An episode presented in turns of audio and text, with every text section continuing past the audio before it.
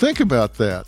You've done a lot of stuff. It's crazy how you can like forget all that too, or forget a lot of it. You've been pretty transparent about your feelings, anxiety, depression. Carson Daly did a video randomly on the Today Show speaking about how he feels when he had a panic attack, and he explained it to the T. So, what was your inspiration to write all about that bass?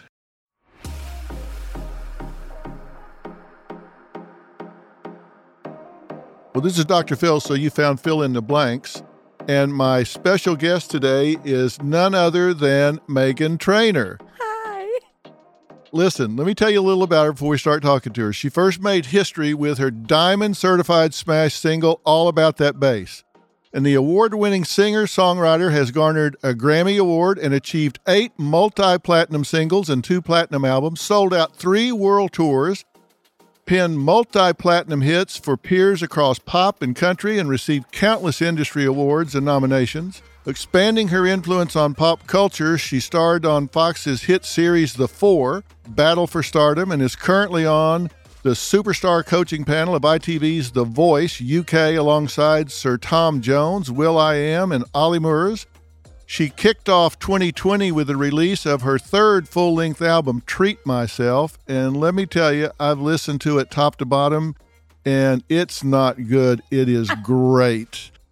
It includes the platinum smash No Excuses, as well as blockbuster anthems and collaborations such as Nice to Meet You featuring Nicki Minaj, Genetics featuring Pussycat Dolls, After You featuring AJ Mitchell, and Wave featuring Mike Sabath. She will perform new music and classics on the road in arenas and amphitheaters everywhere throughout 2020 with Maroon 5. So, listen, you just want to go ahead and treat yourself by listening to what we're talking about. You're here, let's do it. Meghan, how are you? Hi. How's that for an intro? That was incredible. That was my dreams. Wow. Yeah. I mean, if if you're all listening out there and you don't know, I'm the biggest Dr. Phil fan in the world. So this is um this was like my birthday dreams and a bucket list for me just to get to talk to you for an hour is pretty sick. Hearing you say all those words like my heart just stopped for a minute and now it's back. Listen, think about that. You've done a lot of stuff. It's crazy how you can like forget all that too, or forget a lot of it. And like, I mean, here, this is like, it's crazy because like you're my favorite person ever. And they're like, what would you ask Dr. Phil when you get to talk to him? And I'm like, the only thing I could think of is like, hey, how do I be not so critical on myself? like, how, like when you read all that stuff, I just like forget it all. And I go back to like, no, you're not good enough. Be better and work on yourself every single day. You know, Oprah and I were watching something one day. It was a like ET or something on red carpet, and we were just sitting in the office watching it. And somebody like really glamorous was going by, and she said, "You know, I never feel like they look." Wow. And we talked about that a little. Are you that way? When you look at people and they're all glammed up and they're having a great time, do you think, I don't feel the way they look? I feel that way when I'm all glammed up and gorgeous. Like I'll look at a picture of a red carpet and I'll be like, "Wow, we look amazing." I was so miserable. Like I know what that felt like. So yeah, I've never I don't know. Are you critical? Are you critical of yourself? Yeah, not only with like looks though, is it's like with my career and with my music and with um my relationships or like everything except my marriage and my relationship with my family cuz those are amazing. Does it get in your way? I think so. It's like unnecessary stress that I put on myself. How does it show? I mean, what does it do that gets in your way? Like I'll have an amazing day and um I'll come home and and and I'll just think of like, "Oh, I should have done that better," or I I don't know, I'm lame and or or I'll compare myself. That's my worst thing I do. I'll compare myself to other artists and be like, "Why don't I have what they have?" or "Why is my career not at that level yet?" And I know, and I just go over and over and and my I husband should print this out and you have it tattooed on your forearm. And every time you think that, you go look at this and say, Yeah, I am there. I know. I just like I don't. I it's not. I don't know. I guess your your accomplishments aren't like written out in your face every day, and you just like on to the next. I'm going to give you some test questions Okay, here. great. These are actually right or wrong answers to some of these. Oh, And some of them are just tell me some things about you. When you're critical of yourself, what's the first thing that comes to your mind? What do you criticize the most? my talent level, Talent level. I guess. Um, my voice. Wow. That's pretty hard to wrap your head around. Okay. Now, if you compare yourself to somebody else, do you compare your talent level? Do you say, I don't sound that good? I don't Yes. write that well. I don't present Yes. that well. I don't perform that well. Yeah, my writing, I'm pretty confident in that. Like me in the studio is 100% love it. But um like my performance or how like how good I look on stage next to someone else. And I've even been told like, well, she looks like a model, so with you we're going to have to do more work. We're going to make you move around and dance more and put more effort into it. And it crushes me, you know? What do you say? I just bite my tongue and I'm like, "Yep, okay, whatever we have to do to get this done." What do you do when somebody compliments you straight up? When they say, You are fabulous?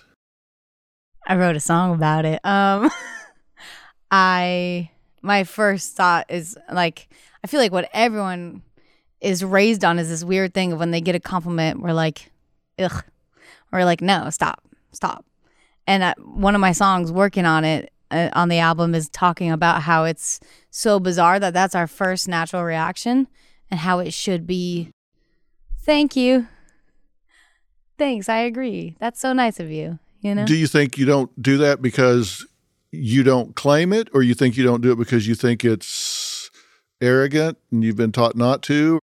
It's like I, I don't know. It's isn't that like a thing we've all been kind of I don't know. It's like a a thing in society that we all do. I don't know. You know, it's it's uncomfortable getting a compliment, but I don't want it to be. I want to believe it and be like, yeah, Yeah, but you have to behave your way to success. I behave mean- your way to success. Yeah. The difference between winners and losers is winners do things losers don't want to do. Yes. Winners have to build their confidence up and you have to be willing to accept a compliment. Just like you say in the song, if somebody says, Hey, man, you look great today. Thanks for noticing. And actually own it. But you got to be your own best friend to do that. If somebody Yes. said that to your best friend, what would you tell them to say to themselves? Yeah, I would I would stop them and be like, "You're gorgeous," which is what I do to my best friend. Yeah, and if they said, "Oh no, I'm not. I look like shit today. I don't. I don't." It's, my mom does that. And you'd say, Every "No, seconds. just stop. Don't say that to Yeah. yourself." So you got to be your own best friend, right? Yes. Okay. Next question. Okay. I'm taking notes over here. If something goes really well, do you say that was easy?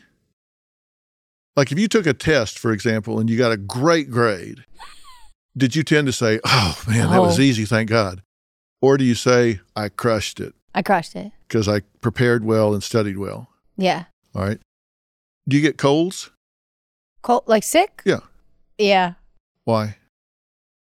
My sinuses, Yeah, but why you get sick? allergies. Um, I have a bad immune system since I was a kid. Mm-hmm. Um, I used to get sick a lot. I used to get bronchitis like all the time. Had asthma, Mm-hmm. and um, nowadays I just I get a cold if I'm run down, if I'm working too much, or if I don't get enough sleep.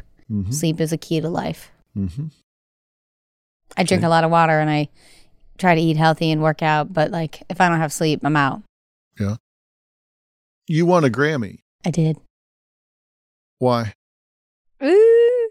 It's crazy because I like always wanted to be the artist singing my songs and I won it for best new artist. And I was nominated the years before for like best song and best record and I was like, yeah, I'm a songwriter, this makes sense and I didn't win. And I was like, huh, I guess if I was going to win any award, it was going to be that one.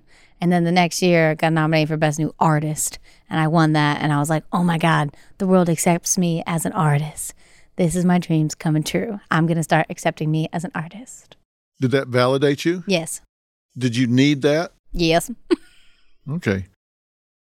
Why am I asking you these questions? Uh, because you just want to get to know me better because we're best friends. Yeah. I love it. I don't know. You're examining me and you have the answers to the test. No, you know, people have internal locus of control or external locus of control.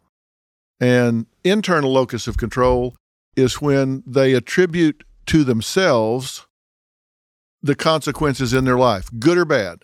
If things go bad, they say, "Yeah, screwed that up." If things go well, they say, "I did that. I'm smart, I'm talented, I'm this or that." And people with external locus of control don't take responsibility. If things go bad, they say, "Yeah, they didn't treat me right. I didn't get a fair shake. I didn't get a good break. The test was too hard. I got sick, man. When your number's up, your card gets punched. What are you going to do? They always push it out to something else. You seem to have an internal locus of control. You own what happens. You That's agree? a good thing, right? Well, Yeah. it's just a thing. This is like, yeah.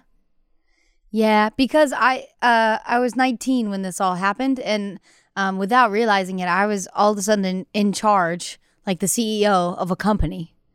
Like a million dollar company. And I was like, "Uh-oh." And everything down to artwork, down to what the title is going to be, how the font looks, how like every single thing is up to me. So if it isn't a success, yeah, it's my fault. I go right to like, how did I mess this up? and how are other people doing it and achieving what I want or like what am I doing wrong?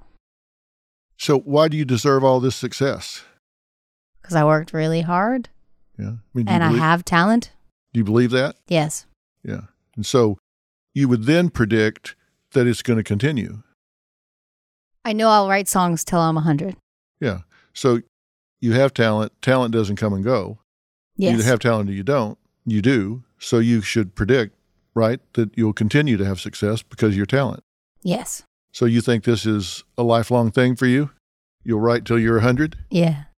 Yeah. Why is that easy for you? I don't Everybody know. I know in the business, I know a lot of people in the music business. They all say you are a killer songwriter. I've never heard anybody that doesn't say you're a killer songwriter. Really? I was talking to Nick and Joe Jonas the other day. They said you are a killer songwriter.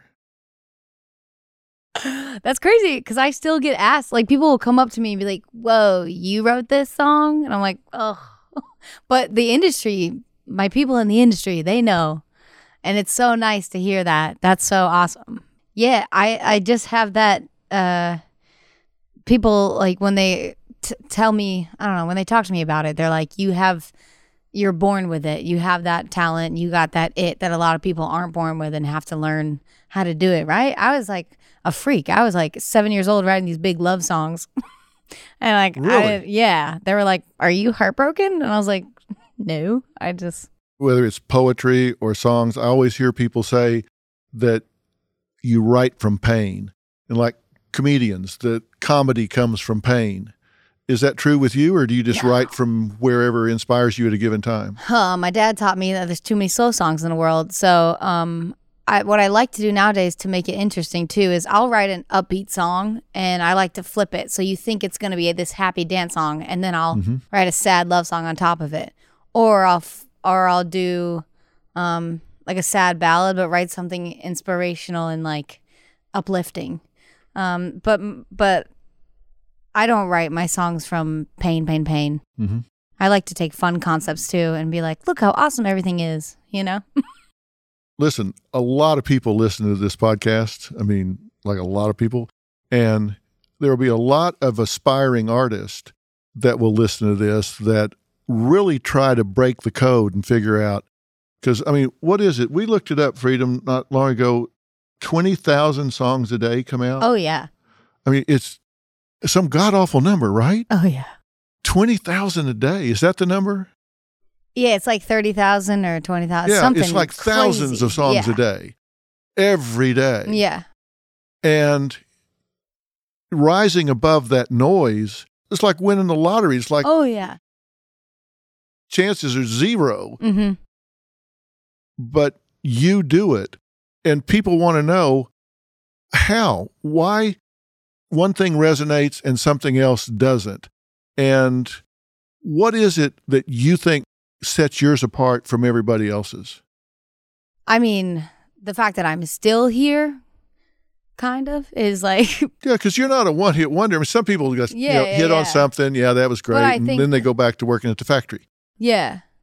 Uh, I think it's the songwriting and the fact that I can keep doing that forever. But it's also like with that first song, I think I hit a lot of people in the heart with that song, all about that bass, and I captured a group of fans. And I never had fans, and I I've never been like the biggest fangirl of one person, um, but I've I've found I met all these kind people, all all ages. It's crazy on Instagram and all over the world, and they have followed me ever since, and they've been supporting me and kind of just keeping me going. And I think that's the one reason why if my song does better than any other song out out of the 30,000 is because of those fans like pushing and streaming my music for me. Mm-hmm. So, what was your inspiration to write all about that bass? It was like, because uh, when I'm I'm a songwriter, I'm not the artist. You don't know if it's gonna ever be heard. So we wrote it. I met this. It was like a a lot of sessions. You meet a stranger, and he was like, uh, it was a husband. It was like it was a dude and he was and we were just trying to it's like a blind date. It's really yeah. awkward. And you're gonna write magic together in a three minute song. So i was like nice to meet you. His name was Kevin Kadish he was really nice. And we related on it was like where are you from? What do you do? And we related on being like chubby kids. We were like always overweight and always struggled with that. And then he had a title all bass no treble and i told him the lingo nowadays. I always say yo i'm all about that like, yo, I'm down to do that. I'm all about that. Let's go out. And so I we switched it up to say all about that bass, no treble. And I thought of all about that that booty and I I'm kind of flat up here. So I said all about the booty, no treble cuz you know bass is heavy, treble's on top. So that's how I related it. And like for still they're like what is bass and what is treble? That was just like my way of thinking about it. Also, like I'm all about thickness and not I'm not the skinny girl, you know? So that we we wrote the song and we were like laughing the whole time. And our first thought was, well, nobody will cut this, so no one will hear it. And I was the singer in the room, so I was like, I guess I'll cut it. Yeah, sure, I'll sing it, whatever. And then I had that song for like nine months, and people were like, "We like it, but there's no one who could cut this. There's no artist who could sing this song." And I was like, I get it. It's fine. I have way more other songs that are great. We'll work with these. And then LA Reid at Epic Records got a hold of it and said, Well, whoever wrote this song, go find her. And then they found me. and then I auditioned in his office on a ukulele because I didn't sing to tracks. I was like, oh, I'm on a writing trip. I have my ukulele. I could figure it out. And I recorded a voice memo and sent it to my parents at like midnight. And they said, It's great. Just make sure you smile. and it was like the most terrifying experience of my life. And I got a record deal. So you sang it with your ukulele just yep. in the office? Mm-hmm. And and everyone warned me of that moment. They're like, "Yo, he's gonna bring in everyone in the office. It's gonna be really scary. Just do your best, and then they'll probably force you to sign in that room." And it was just L.A. Reid and a few guys, and I was like, "This is it." And he goes, "Oh, you want an audience? Okay." Then he goes outside and he gets every person on the floor. And I was like, shut your mouth. Why are you speaking? And then now there's a full room. And I was on my ukulele and I was like, hey, I'm a singer songwriter. This is my song, All But the Bass. And I botched it. Like it was so bad. I messed up the chords. I messed up the words. But all I had was L.A. Reid like shoo wah wah in my face, and I was like, well, he digs it. And and then they put me in a room of all white all white chairs, all white walls, nothing else, no phone for like 40 minutes and played the song on loop in the other room. And then they came in and said, We got you a record deal, girl. and I was like, I want to go home. So you just stood there with the ukulele, no production, and sang the song. Yeah. And all the way through? Oh, yeah. Was it hard? It's spooky. Yeah. I mean, once scary. you got into it, was it easy to do once you got into I it? I just like whoever was having a good time because I noticed some some people were crossing their arms like what is going on? I had a backwards hat. I didn't. It, it, it looked weird. It was a whole scene and and all I looked at was L.A. Reid. I was just zoned in on him because he was having a great time, and I was like, "You guy, we're gonna have." So you sang it to him. Yeah, and I'll never forget because my dad read an article years before this and was like, "This L.A. Reid guy says you have to have a look," and I don't know if you got the look, but like and I was like, don't worry, dad. I'm going to figure out, I'm going to be a hit songwriter and then I'll figure out my look and I'll put my songs out later.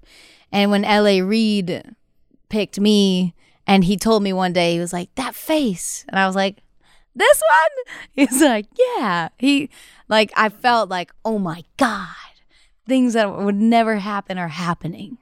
How do you decide how loud to sing in a room like that?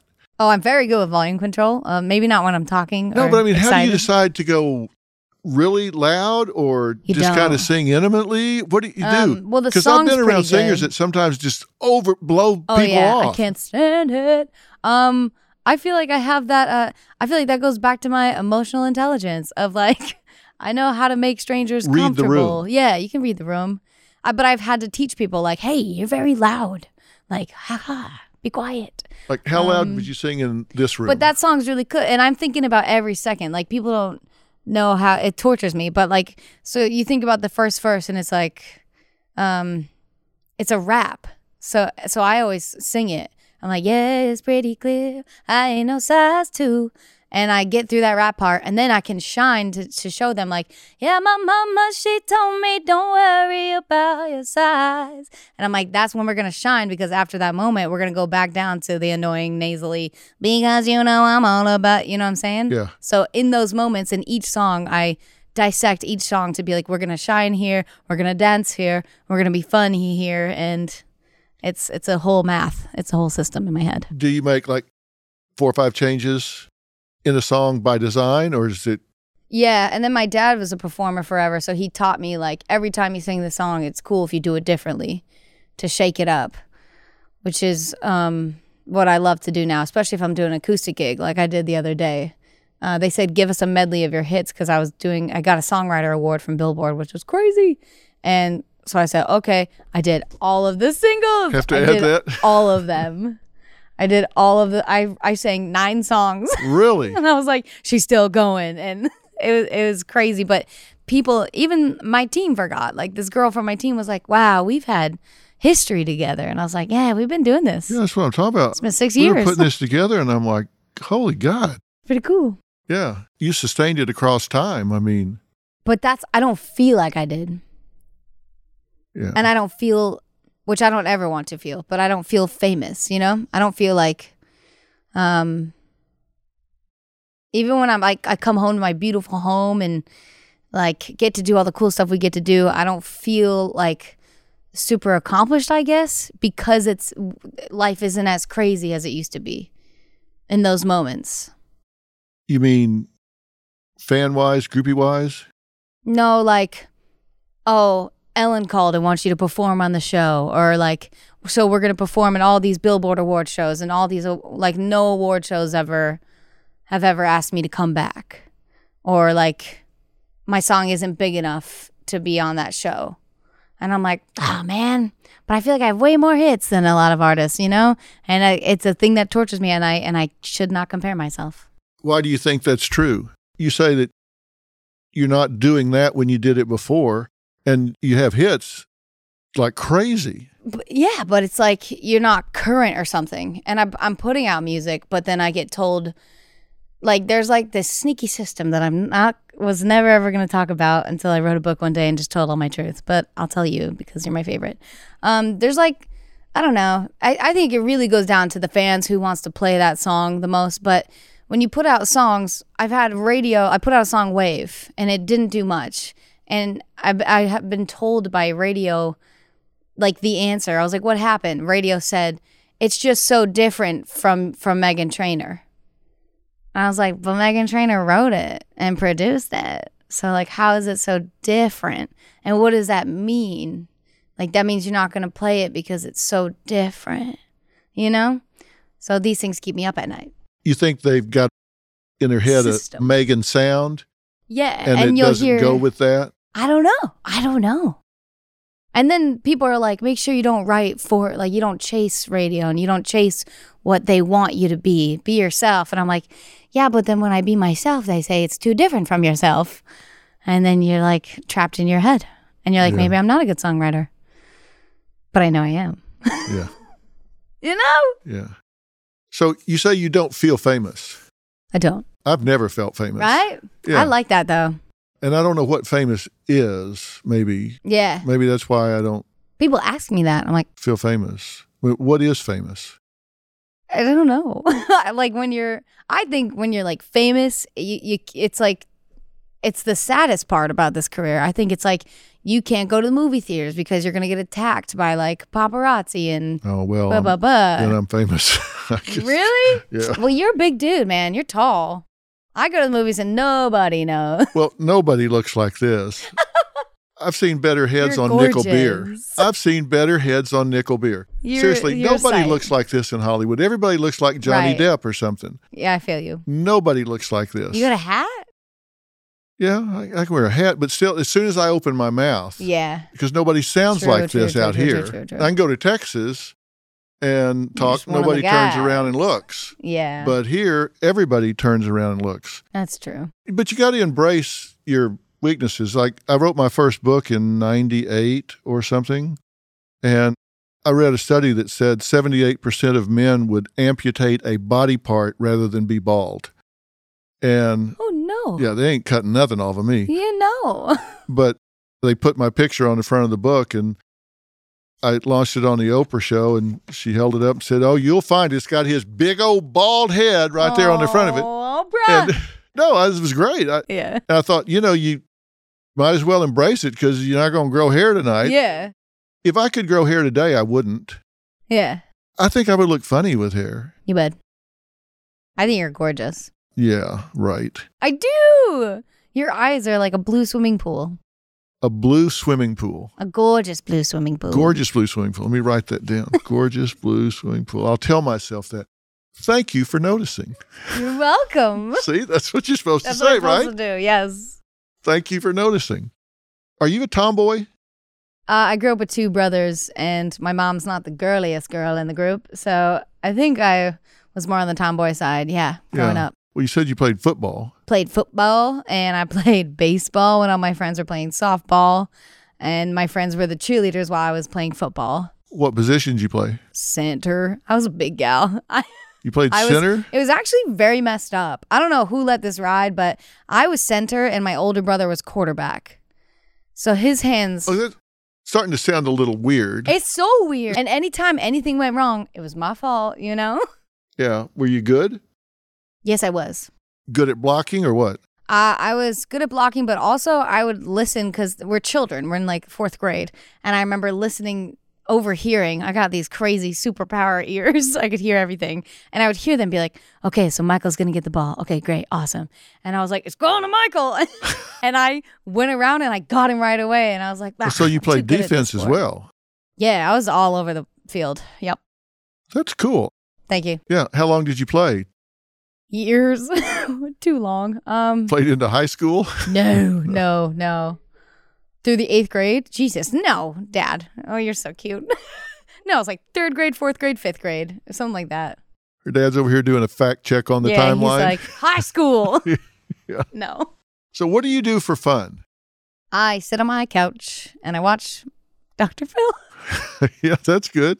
All right. I watch movies. Uh, yeah. So- Do you go out and do stuff? we go to the movies. Yeah, Yeah. I go to the movies. Um, I've been like wondering what's like something fun we could do. So, if you go to a movie, do you like go to IMAX movies? You go buy tickets and go to a movie? Oh yeah, we buy them online and then we show up and nobody bothers us. Even like if if we get caught at all, it's because my husband, because he's Spy Kids, Yeah. which is sick. But like he has the same baby face forever. He'll always look like that. yeah. So if we get people have asked me to take their picture, and I'm like, oh my god, yeah. yeah, sure. yeah, yeah, yeah, But that's good, right? yeah. It's great. So, you have two brothers. I have two brothers. I'm the middle child. How do you get along with them? Love them. They're my best friends. Are they fans? yes. Now they are. At first, they didn't really uh, care about like my music. I don't feel like you know because I was like the annoying sister. I would go to high school and every day after school, I'd write and produce a song by dinner time, and then I'd come up from the basement for, for dinner and be like, "Guys, check out my new pop song," and they're like, "Ugh, we don't want to hear another song." Uh, but nowadays, my brother is so involved, my older brother, that he actually writes the songs with me, and my younger brother is our engineer. So uh, a song on the album that we all did just by ourselves is a "Lie to Me," it was very special. So, what's the most fun about being in music? Live performances? Do you like that? Do you like being in the studio? What's the most fun for The you? studio. really? It's like, yeah, I, I feel like I was born and raised in the studio. really? And there's nothing more addicting to me than um, like bouncing and producing out what I just worked on that day and sending it to everyone, which is like a new thing I have to learn not to do because music gets leaked like that. But I love sending it to my family, and I actually put my headphones in and I listen to it on repeat until I fall asleep because it's And- like I'm so proud. Is that a test? If you still like it after you've listened to it 10 times, does that validate it for you? Um, Or do you know right away? I know while I'm doing it. Yeah. I don't know. I don't want to sound like so cocky and annoying, but like if I if I write it down and and and produce it and sing it out, I'm like in love with it. Only a few times like on my older songs I put out, I'll, I'll like cringe when the bridge Yeah. comes. I'm like, why didn't I take more than 20 minutes on this? Yeah. But I'm pretty fast. So, do you hang out with your brothers now? Yeah. They're literally my favorite people. Are they tight Yeah. between themselves? Yeah, they're best friends. How far apart are they in age? Uh, we're all like a year apart.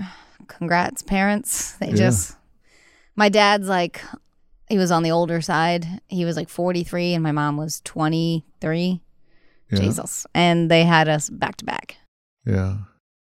My boys, I have two, and they're seven years apart. Wow. Yeah. Did you like that? Yeah. I don't think you've seen my boys. Oh, Yeah. I know your family. That's Jay and Jordan. yeah, they're stunning. Look at those eyes. and they are different as daylight and dark. Really? Yeah. Because they're so separated in years, right? Yeah. Jordan's the youngest, and we had him. Jay said, All right, I got it. He's, I got this. Got it. He just took him over from there wow. and started raising him, but they're very different. Jordan's got, I don't know how many tattoos, really? and Jay is like Mr. Well, that's the Corporate. musician in him. Yeah. Except me, I'm terrified of tattoos. Me too. Yeah. Yeah. I have no tattoos, Same. Never will. and he's got enough for all of us. But, you know, whatever you want to do. Yeah. Whatever makes you happy. Yeah. So, what's next for you? Do you have a goal for 2020? I mean, we just started the year. What's up for you? Um, I'm I'm nervous, but I'm going on tour with Maroon Five. Um, I'm nervous because I haven't like successfully uh gone through a tour without needing vocal surgery after. Really? Yeah, so it's what do they do? Is it like removing Uh, nodules or something? Yeah, or- it's or it's polyps, which are like Yeah. worse than nodules, and they, they ex- mine explode in my throat, and and they're like little pimples, but they're it was a big pimple, and it popped and like bled everywhere, and I had to first you have to heal it for like two weeks of not talking, and then do the surgery, which hurts a lot, and then like a month of no talking and slowly getting back into it um, which I did twice now. And like being silent like that for a long time, I was like trapped with my thoughts, which was not a good place to be. you need to vent. Yeah. How many dates are you going to do? Uh, like 40? Yeah, but there's 20 and then there's a nice break. And then there's 20, And how long's your set? 45 minutes. So, if you do 20, 45 minute sets, will that jack your voice or can you get through that? it's so fun because we don't know. like we don't know. I don't know. And I got a new doctor and new surgery and it my vocal cords have lasted much longer than they did last time obviously. Yeah. So I'm confident in this run, but it's I think like that was a big part of let's open for somebody and let's go on tour with somebody instead of putting all the pressure on me and having my own tour cuz I couldn't deal with like Because then you got to do two or- hours. yeah, or pff, I will never do two hours Yeah. ever. That's too exhausting. That would kill I you. don't know how people do it. It would kill me. Yeah. If you're having surgery twice, it would kill you for yeah, sure. that was when I was doing seventy-five minutes, uh, and then I would even cut it and be like, "Let's just do an hour" because I can't get through it. And yeah, I got to figure it out. you had to cancel some dates in 2015, right? Mm-hmm. That was a scary time too because um, I was being threatened with like everything I worked for. I was being told by a doctor like you have to stop or you're gonna ruin it permanently. And then I was told by radio, we'll never play your songs ever again if you cancel this 30 minute set. And I was like, Jeesh, that's aggressive. Why? Bah. What do you mean radio? I can't be specific, No, I don't. like, I'm not asking for like a call letters. eh, like you know those radio shows, which I didn't know existed until I was older. You know, like they'll have like a Yeah. a radio show with all these superstars, and each Yeah. person gets a 30 minute set or a 15 minute set. I had a 30 minute set, and we canceled because my doctor was like, okay, you blew it on the last one, you're bleeding, and go on vocal rest. And I woke up in my bed the next morning with my entire management team in my bedroom and my hu- husband, my boyfriend at the time, um, and my best friend all sitting on my bed around me saying, looking at me like someone died. And I was like, oh God, someone died. And they said, so we can't cancel the show that we told you we've canceled. And we're getting a private jet for you to fly over and go do it. And you're going to have to learn how to lip sync. And I was like, I couldn't say anything. I was just like, all right, let's go. And I had to listen to an old show that I did and I rem- and memorize exactly how I did it. And I went there and I lip synced everything down to how you doing? Like everything. And my friend actually got a text of like, God, she's the best singer.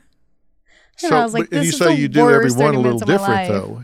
You say you do every show I a little different. I did. So I had to learn on So the hour plane one. ride. I had to memorize how I sang it, how many breaths I took in this verse. And it was like a half hour set. It was the most terrifying night of my life. I was like, this is it. How close was the crowd? It was an arena and they were they were right up on me. But the IMAG is what's scary. They had a camera on my face projected in the entire arena. I was losing it. And then you have to meet the person that says, "Oh, we're we're gonna never play your songs ever again," and you have to go, "Thank you so much for having us, man. This has been the best trip of my life." Did it really piss you off? yeah, and it emotionally it makes you feel like, "Oh, I'm trapped," and like that's what's preventing me from getting my dreams to come true. And like it's these older people in the industry, and they just. I don't know. And that's what another reason why I wrote um, No Excuses because I was like, I don't care who you are or what you think you have, you should respect me. Yeah, that can get pretty gangster. Yeah, man. I was like, oh, I didn't know this stuff actually existed, but it totally exists.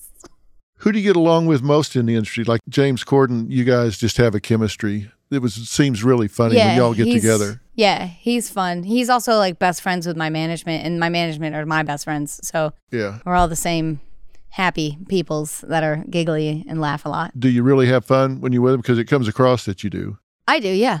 Yeah. I wish we hung out more, James, but um, yeah. 'Cause he sure does. I know him well, and I can tell when he's having fun and when he's Oh, grinning really? and bearing it. He has a ball That with was you. I was worried that day. I was like, I hope I'm like have, making sure he's having a good oh, time. he was having a ball. I tell you. when we ambushed you, he just was giggling, man. He's had a good time. Yeah, he was he was laughing. He was good. Also, Jimmy Fallon's always nice and respectful, Yeah. and oh, like always visits me in the room before. Always is a joy, even when the cameras are off. Like you know, You can really tell when the cameras who's- are off Yeah, come who's back. a happy person and who's not happy to be there. yeah. Did you do Letterman much? I never did Letterman. I was I was late, Yeah. late to the game. I did Letterman after about a year of him dogging on me. He did Words of Wisdom from Dr. Phil, No way. and he would take sentences and put them together where it made Didn't me sound sense. really stupid and all. He called me quack, half baked quack, oh, all man. different kinds of things. So I went on after about a year. And you know, they always do the pre interview. We're going to talk about this. Yeah, yeah, you yeah. know how it is. They called to do the pre interview. And I said, okay, here's the pre interview. I'm coming. We can be nasty or we can be nice. and you don't need to tell me in advance. Goodbye. And I hung up and mm-hmm. went. It was hilarious. I have to watch this now. Yeah, then I had a blue card and I had listed on it every name he had called me. Oh my god. And we sat down. He said, Now, before we start, I just want to say, now, I may have said one or two things along the way. And I said, Well, actually, I have a list of what you said. It was fun. That was a long time ago. We actually struck up a really good friendship. But yeah, everyone's been nice. It's just Yeah. the people behind the scenes, you know? Yeah, exactly. You've been pretty transparent about your feelings, anxiety, depression, the doubts that we started talking about in the beginning. Have people talked to you about that? Having your fans and stuff like that? Because Oh, that yeah. seems to me to be hugely inspirational. Because Yeah. people look at you and say, if she can talk about this, deal with this, and overcome it, then I can. Yeah. I just like was uneducated about all of it. And and my parents were too. Like when I heard anxiety, I thought people would just be stressed out. And I I just didn't know what it could actually physically do to your body. And after the vocal surgeries and and uh, I remember it was a month after my vocal surgery, they scheduled an Ellen performance. And I was like, guys, not to make it. They're like, we'll be okay. And I'm like, I don't think you understand. And I was so scared uh, that in my vocal like training, getting back into it, I had days to get ready. I was bawling my eyes out. And I think it started then, and I I started getting the physical um, feelings where you feel like you want to run to the bathroom, or your back is lit by a flame, or you have a fever and your temperature's fine. Like you know those physical things where you're like, I'm, I'm. It's crippling. Like I can't. I can't get through work today because my body's dying on me and I don't know what's going on. So one night I just I kept being like there's something wrong with me but I'll figure it out. And one night I after dinner I thought I was having an allergic reaction and I went to the emergency room and was like my throat's closing Panic attack. and they were like okay so we've checked you out and this is what we call a panic attack and I was like no no no no if you just look right yeah, just look there. at here. it's closing and the sweet guy was so nice to me He felt so bad because he knew i was just clueless um, and then they tried my brother was the only person that had panic attacks in my family that talked to me about it. He was like oh go to the emergency room. You'll be fine. I've had this. Just don't let them give you xanax. And i was like okay. And so i went there and was like uh, i don't want xanax. I want the lightest form of anything you can do to help me. And um, they did. They gave me some very light i don't know what it was but it worked and it was fine. And after that, I went to every doctor you could think of except you. I could have probably used you. Yeah, thanks a lot. I went to every doctor and was like, please fix me. And a lot of them promised they would and they couldn't. And then I finally met a psychologist and he said, Your chemicals are like this and we got to bring you back to here. And it made me feel so much better. And so, like, oh, I'm not going crazy. Like, I'm not schizophrenic because things would start moving. I had like body dissociation or whatever it's called. Yeah, you get that anxious. People don't realize anxiety is not just a psychological phenomenon. There's a neurological component to it as well. Yeah. And the neurotransmitters in your brain get disrupted. And it's like being on a racetrack with no exit ramp. It Yeah. just going and going and going, and you can't do anything about it. Yeah, he said stuff that finally made sense. He was like, "You, there's a fire alarm in your head, and it's just going off for like no reason." Like that was like the best thing he could have ever said to me, and I was like, "Yes, that's how I feel." He's like, "You know when there's like actual danger in front of you, and that's how intense it gets. Your body's telling you that's happening all day long when it's not." And I was Yeah. like, "Cool, fix it. What do we do?" Well, Yeah. you've got a recorder in your brain called the amygdala. that's what it is. Yeah. And He's so smart. so it records this. And then whenever you hit that play button, something will trigger it. And it's right there. My back's on fire. yeah. Why is your back on fire? I don't know. I don't know. I used to like not be able to talk about it because it would bring it back. Yeah. But I like, I feel like I beat it and I uh, accomplished so much and got back. I got back into my soul. It's like my soul left for a minute and now it's back in my body. Yeah. The first page of a book never tells the full story. And those news alerts and headlines, like the ones we get on our phones, don't even scratch the surface of what the story is really all about. Stories are like people, multi layered and complex. It takes some digging to find the truth, but when we find it, it can change our world. We like to dig. The news on Merit Street. Essential television.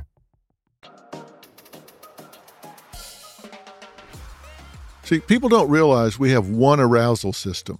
It's the same system if you're excited at a ball game, Yeah. or if you hear somebody behind you in a dark alley, Mm-hmm. or you're all excited at your wedding. We have one arousal system. It's the same thing, same chemical, same Wow. arousal. It's just how you label it.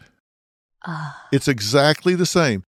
If you're at the football game and they score in the last second, you hey, yeah. that's exactly the same experience you have when you have a panic attack. You just labeled it differently. That's crazy.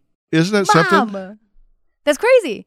And like what really like was tough going through it was um like it, the industry people understood me. Like my lawyer understood me and my management, but um my best friends, my family, like my mom didn't know what was happening. She didn't like she hadn't gone it felt like for me a mental breakdown. Like and I guess she's never gone through that. She's always full of anxiety, but she's never had these moments. And when I would text her, like, I'm going to the emergency room because I can't breathe again tonight, she'd be like, Nah, come here, I'll rub your head. And I was like, No, I need an oxygen tank or I will die. Like, this is it for me. And finally, um, who's our guy who saved my life? Carson Daly? Carson Daly did a video randomly on the Today Show speaking about how he feels when he had a panic attack.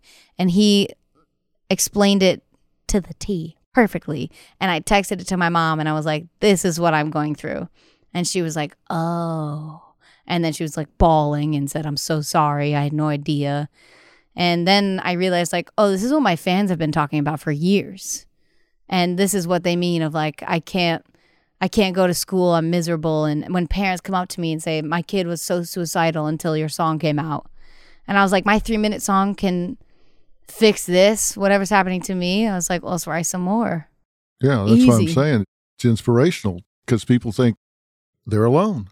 They Yeah. think they're the only I, one felt I felt like experiencing I was the only one and I would be in a, like, I thought I was like losing my mind. And you know, there's a first link in every chain.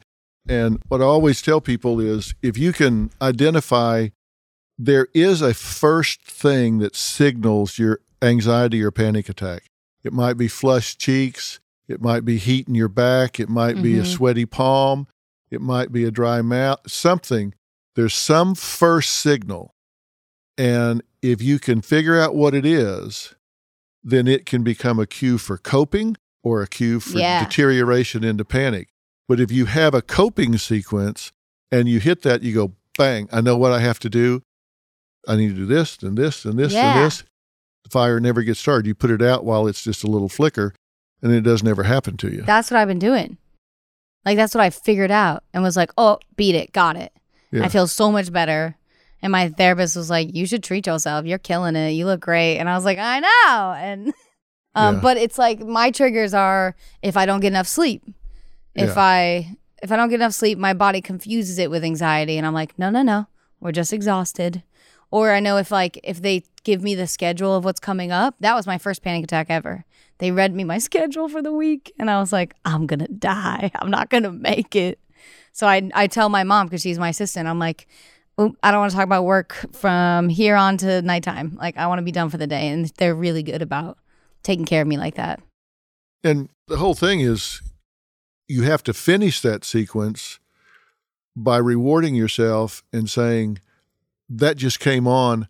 I did that. Yes, I nailed that. You got to give yourself That's credit. You got to say it out loud. Yeah. I feel like we don't get to talk about that like as much, you know? No. Everyone's talking about how spooky and scary it is and how everyone's going through it. Even like children are going through it. But like when you when you can learn how to I don't know. Like in the moment I was like there's a another person in here and they're torturing me and I've done nothing wrong and I don't know why this is happening. But when you can take control again, you're like that's really cool and I'm proud of myself for getting through that. Yeah, you got to reward yourself. You repeat behaviors that get rewarded, and you don't repeat behaviors that don't get rewarded. It's just that simple. How do you reward yourself? Um, I get a massage or I get my nails done or I do like today I was feeling overwhelmed about um I'm going to New York to do a bunch of promo and it's going to be like really crazy days and my husband he just went through some random weird stuff that doesn't make sense and it was kind of lame. It's not the worst thing, but it's kind of lame and he was feeling down. And I noticed I had like 40 minutes before I was going to drive here. And I said, "Babe, let's escape. Let's go to lunch together." And he took me out to lunch and we went to our favorite restaurant and we just like had a moment together. And he's like wow i don't know what it is but i feel so much better. And it was like we got to escape our world of chaos for a minute and just be together and eat our favorite food. So that felt nice. What's your favorite food? um my husband recently for health issues he had to start um being vegan because he's got genetically a bad heart from his family uh so we've been we found this vegan place close by called something vegan and it's it's so good. It's so yummy. But um i like salads. I'm boring. I'm very picky too because my mama we're very picky eaters. Let me ask you about working on it. okay. In the verse, you say, Never been asked to dance because I've never been the pretty one. Never like compliments because it's always been so hard to believe in them. You say I'm beautiful and I say you're full of it. Nothing personal. I'm still not used to this. Isn't that crazy? Bars. yeah. What do you think about that when you hear it back? So sad. Um but so real. Like I, I picture each moment. Like um never been asked to dance. So w- when we were growing up, we're on this little island and we had school dances and I was like petrified to dance in front of people, but I've always wanted to be a dancer. You know, it's like been the fire in me. And I danced in front of my family, but it was like in front of my peers, my classmates. I was terrified. And this one kid came up to me and he asked me to dance. And he wasn't the coolest kid in school, but I was like, oh my God, he wants to dance with me. Okay. And then after we danced, he ran over to his friends and they were all laughing and they gave him a dollar. And I went up to him and I was like, "What's this?" And um oh, I forgot to mention when he came up to me, he said, "My grandma passed away. Will you dance with me?" And I was like, "Jesus, okay." oh yeah. So he got a dollar and they they made a bet of like a um I bet you can't get a dance with anyone. So I was like, I felt like bait, and I was like, "Ugh, man!" I thought that moment was like really sweet and special, and it was just like stupid boys, and uh, so yeah, I, I've hated school dances ever since. And if I go, I I went with my girlfriends, and we would just like dance alone and be like, forget everyone else here, and and then um, when my husband would give me compliments, even when I felt like my ugliest, like I know like I'm grungy looking in this moment, he's like, God, you're the most beautiful person I've ever seen ever. And I'm like, what are you seeing? Like, I wish I could see with those goggles. Like, what are you looking at? And like, he's truly like, you know how you say say people's reality is their reality or whatever. That's Perception like is reality. perception is reality. He's like, I'm the prettiest girl in his world, and I'm like, that's so cool. I wish I saw that. and I work on it, and he'll stand in the mirror with me and be like, look it, look how beautiful you are. And I wanted to put it in a song. They say love sees not with the eyes. Oh. that's that's cute. Yeah, it's true. I think that's what it is. It's like the kid worships me and I worship him just as much. But it's, I've never felt like that. No one's ever looked at me like that. Then I was like, we should get married. You better keep this one. Better keep this one around. Yeah. He's a good one. He's great. I've been married 43 years, and you shouldn't chase the wrong one because the right one won't run. Wow. I mean, they're right there, and you know it. I know it. Yeah. You know how cheesy movies are like, you just know and you know. It's like, yeah. oh, I know that I'll be incomplete and die without this person in my life. Like when he leaves the room, I'm I'm not as okay as I was when we were together. The verse in that song says, Trying to be good to me, I should give myself way more love. I'm my worst enemy. I'm the voice who says I'm not good enough. You say I'm beautiful. We were just talking about that. I'm telling you. Sometimes with just things I say out loud, I'm like, oh, that's a great song. And then we wrote it down. I wrote that with my, I should be a songwriter. you should be a, so- bro, some things you say, you should get percentage. Cause listen, I'm writing great material because of you. Well, that's great. I'm glad. I mean, this is a pretty profound sentiment. I mean, you clearly have insight and you're sharing it with people. That's a great deal. Same thing with Ashes. You did the same thing in Ashes. Yeah, Ashes is actually um it sounds like a love song, but it's actually about a fight I had with my younger brother cuz he's the most stubborn person on this earth. But so am I when I'm talking to him.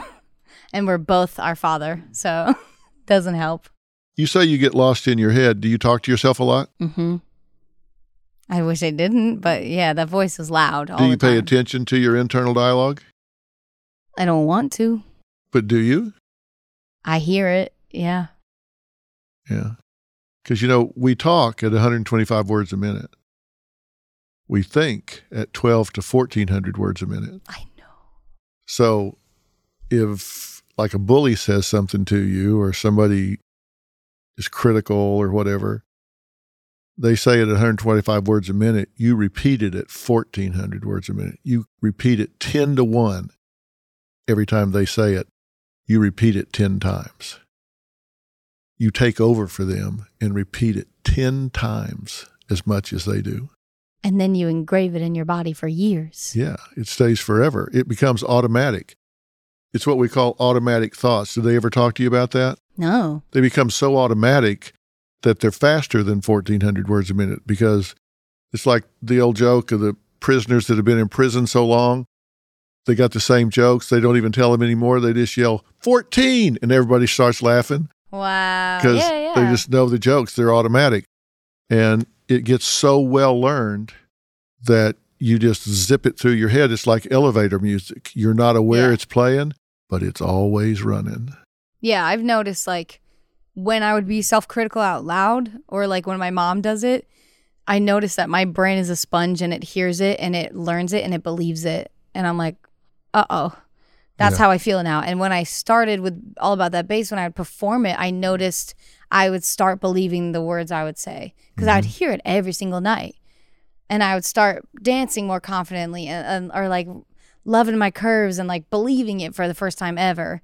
And now when I look at pictures, I'll be like, wow, she looked really good. Like she looks great today. And I this whole week I've been like, oh my, I got a facial. I was like, I look gorgeous. Like and that stuff I believe. And so I've been trying to in every interview being like, if you if you stay positive on yourself, your brain will hear that and believe that rather than being like, ew, I'm disgusting. Well, this might make you upset. I doubt it. But you realize for every thought you have, there's a physiological correlate. Do you know what I mean? I kinda, yeah. For every thought you have, whatever it is, something in your body goes up, down, sideways. For every thought you have. Depressed people, you get their body chemistry, compare it to a person that's not depressed, it's different. Yeah. totally different. Just for every thought. Like, for example, think of a dill pickle, Okay. a really crisp dill pickle, and think of biting into it. I mean, a really big one. Just you crunch into it, and the vinegar explodes in your mouth, Love. and you can smell it and taste it. Okay. And what happens? It's delicious. yeah. Um You start salivating right in the back. okay. If you really think about it, you'll start getting a little change. Nobody touched you. Nobody introduced a smell. Nobody did anything. If you envision it, it'll change. And it's that way with every single thought you have. So if you think truly positive things, if you think empowering things, if you think, I'm going to go out and crush this because I'm good, I'm this, I'm that, and here's why, and it's fact based, and you realize that the best predictor of future behavior is relevant behavior. And I've done this before. I've won before. I win every time. I'm going to do it because that predicts this. Then your whole chemistry is going to change. Your shoulders go up. You stand taller. You lean into things. I mean, everything changes and people can see it. They can read it. Yeah. You feel it, you project it, and they read it. Yeah. I did a little of that and I I learned that that was real. That's a real thing. Yeah, that is a very real That's thing. a very real thing. And then I because like confidence makes you prettier. It makes Yeah. you happier. It makes you look better. Yeah. And I noticed that with like I mean, I used to be like too shy to perform and or like to dance in front of people and and then I was like thrown out to arenas and was like sing all about that bass, how you love your body and your curves and you don't care. And I was like, "What?" And it was like the best therapy anyone could ever have. It was great. is there any better feeling than the audience going crazy for something Going you write and then perform? Yeah. Yeah. And they just go wild, right? And the song, like the lyrics, it was like exactly what I needed. It was great. Yeah. So this album is out now. January 31st. 31st. So it's been out It's been out five days. days. Oh my God, it's here. Yeah. How excited are you? I'm so excited. Out, uh, out now is also um, this music video I did with Nicki Minaj, which was crazy. But that's another self empowering, like, I love me. This is who I am. It's called Nice to Meet You. And it's like, I'm just what I want to be. And um, I love that because it sounds just like an awesome radio bop, but it's also a p- big, powerful message. We can find that on YouTube. and- YouTube. Yep. And all the streaming places. yeah, all the streaming places. And this album, this is the music you're going to do on tour along with some of your favorites, right? Yep. Yep. Yep. We'll bring back the hits. You're going to mix some of this in with your hits. And when does the tour start? End of May. Oh, okay. So this is coming up.